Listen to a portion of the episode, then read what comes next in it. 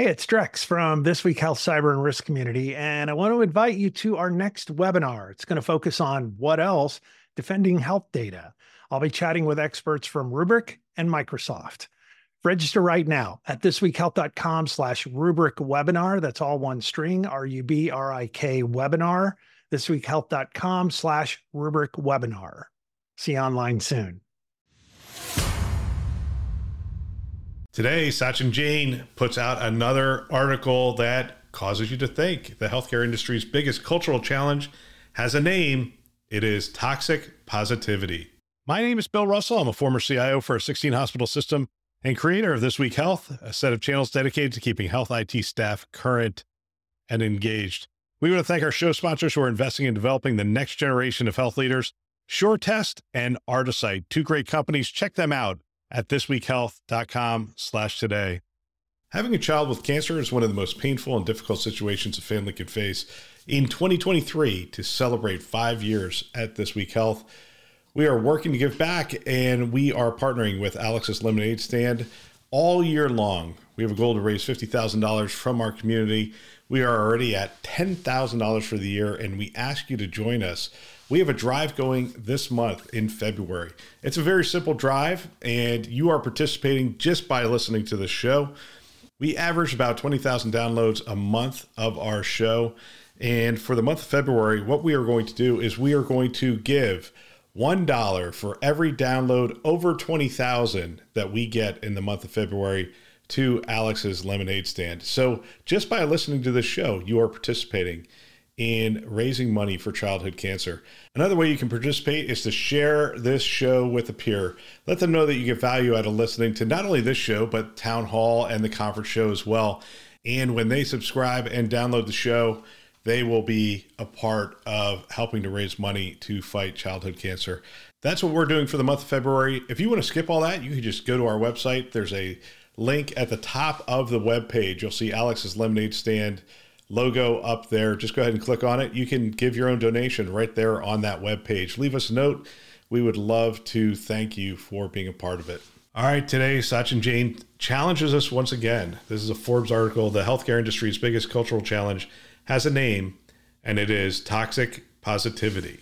Okay, so he defines toxic positivity. Here it is toxic positivity results from the delusional idea that one should exclusively focus on what is going right rather than identify and troubleshoot underlying causes of a given problem. It's a somewhat understandable reaction to seemingly insurmountable obstacles, which perhaps explains toxic positivity's ascendancy in the healthcare industry.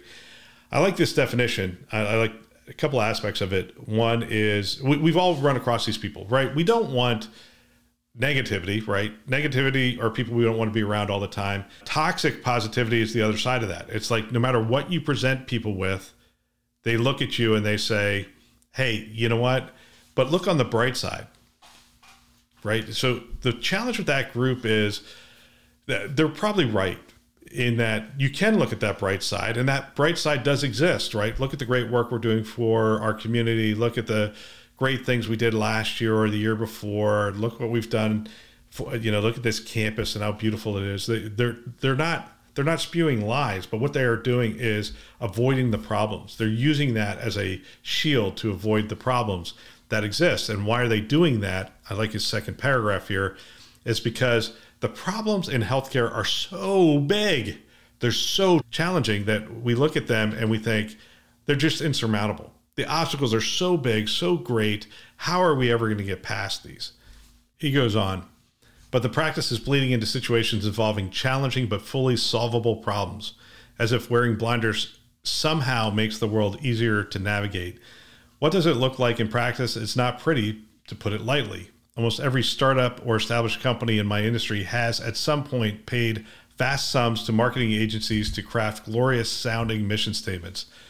Their leaders then wield these statements like talismans whenever presented with evidence of their shortcomings. And he has a couple of examples here. Let's see. Your health system just christened a new billion dollar hospital, but it's unleashing bill collectors on the indigent. And the leader responds Our mission is clear patient first. Your startup appears to be serving only the wealthiest and healthiest retirees while putting no cost from the while pulling no cost from the healthcare system.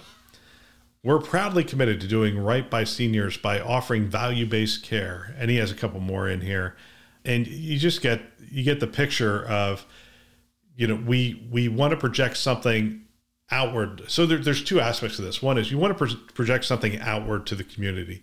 You don't want to project problems to the community. And so that's one of the areas that toxic positivity comes in. You want to make sure that your employees, your staff, your doctors, your nurses, that they're projecting out positively to the community. So you focus inordinate amounts of your communication on the positive. Right. So it's it's look look at all these great things, look at all the things we're doing.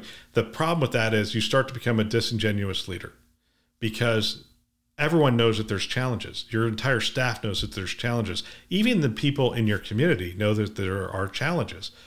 You know, all they have to do is check into the hospital and they go, man, that was not a, there was a lot of friction in that process. They won't use those words, but they'll essentially say, that process was not good. It was not what I experienced in other places right? So they're going to know it that way. They're going to know, hey, when the system goes down for 30 days, they're going to go, wow, my health system might not have a good security posture. you know, so there's things that are just obvious to your staff and to the community that when you don't address them, you you come off as a disingenuous leader. And he talks about some of this. We have to be positive. We have to we have to portray the great work that we're doing in the communities. We have to portray the great work that our staff is doing in pursuit of our mission. We have to portray those as often as we possibly can. We want people to realize that we are doing good things for the community. But then we have areas where we have to be realistic. By the way, I'm just summarizing the article. I could continue to read things, and I'm going to give you some of the some of the flaws that he says we need to be more realistic on here in a minute. But we have to be realistic. Otherwise, people look at us and say, "Oh, it, it just doesn't it doesn't ring true. This leader's out of touch." I think is the words they would use. And it's it's funny because we see these posts on LinkedIn all the time. We see them on Twitter where a healthcare leader will get admitted to a hospital or they'll have to go through the process and they'll say, I didn't realize how bad it was.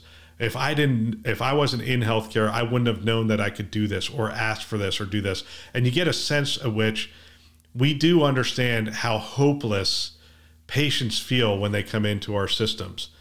And it's maybe time to be realistic. Let me give you the three things that Sachin Jain throws out here in this article. article.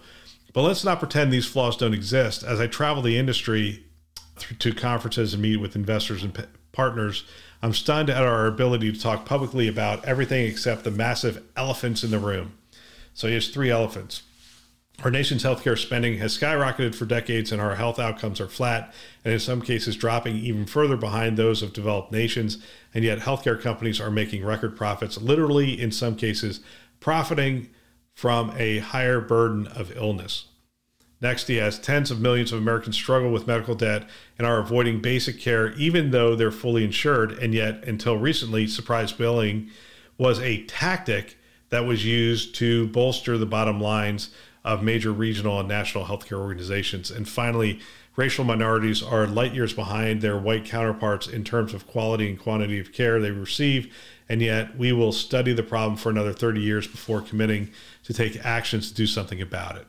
In other words, there's an inordinate, inordinate investment and effort being put into making healthcare better, and yet it only seems to be getting worse. And he talks about, you know, he doesn't want to paint all leaders with this broad brush and he has the normal caveats in here. And I, I don't think we should paint all leaders with this broad brush, but I think it is, he, he gave a name to it and he gave a definition to it that I think is critical to identify in this day and age, which is toxic positivity is the enemy of progress. It's helpful, positivity is helpful in progress, but toxic positivity, avoiding the negative just to focus on the positive because the problems are so big as he defines it, that is going to keep us where we're at today and it's going to cause us to atrophy. And we have to address the big problems that face us. And he has these three, but I don't think they're the biggest problems that face us. I mean, yes, they're the biggest problems that face healthcare in our nation, and we need to focus on those things. But you have to ask yourself what other problems are facing us? Are we losing primary care? Are we losing the battle for primary care? The AHA would indicate that we are losing the battle for primary care. We should partner with the five big players in that space.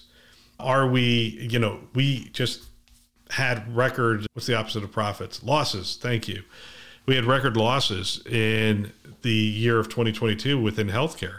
We just had Kaiser post $4.5 billion loss for the year. The question becomes is this the new norm? Have we entered an, an, an era where hospitals are going to struggle? Do we need to do things? Make some of the hard decisions. And you can't do that if you're, you're constantly going, yes, but look, we've, we've done this, we've done this, we've done this. You have to put all the hard things on the table. You have to look at them through realistic lenses and you have to engage the people that can help to craft solutions. You need co creators in the solutions, patients, community members, eh, you know, people beyond that, the, the organizations that are connected with people. So if you're looking to address social determinants, if you're looking to address health equities, there are religious institutions, there are the philanthropy institutions, there are there's institutions all over your community of people, caring people who are connected with those who are disconnected from our health system. You have to connect with them. Clearly, you have to listen to the nurses, you have to listen to the clinicians, you have to listen to the staff because they have solutions and they ha- they know what the problems are and you have to collect those problems and understand them and not just gloss over them with toxic positivity. So again, I love this article. I love his boldness in writing about some of these things so that we can put them on the table and have discussions about them. Again, Sachin Jain, ScanHealth, Forbes.com is where the article is. The title is The Healthcare Industry's Biggest Cultural Challenge Has a Name Toxic Positivity. That's all for today. If you know of someone that might benefit from our channel, you could do us a great favor and shoot them a note. Let them know that you are listening to the show and that they can subscribe wherever they listen to podcasts Apple, Google, Overcast, Spotify, Stitcher. You get the picture. We're everywhere. And if you can't find us there, go ahead to our website, thisweekhealth.com. We want to thank our channel sponsors who are investing in our mission to develop the next generation of health leaders, SureTest and Artisight.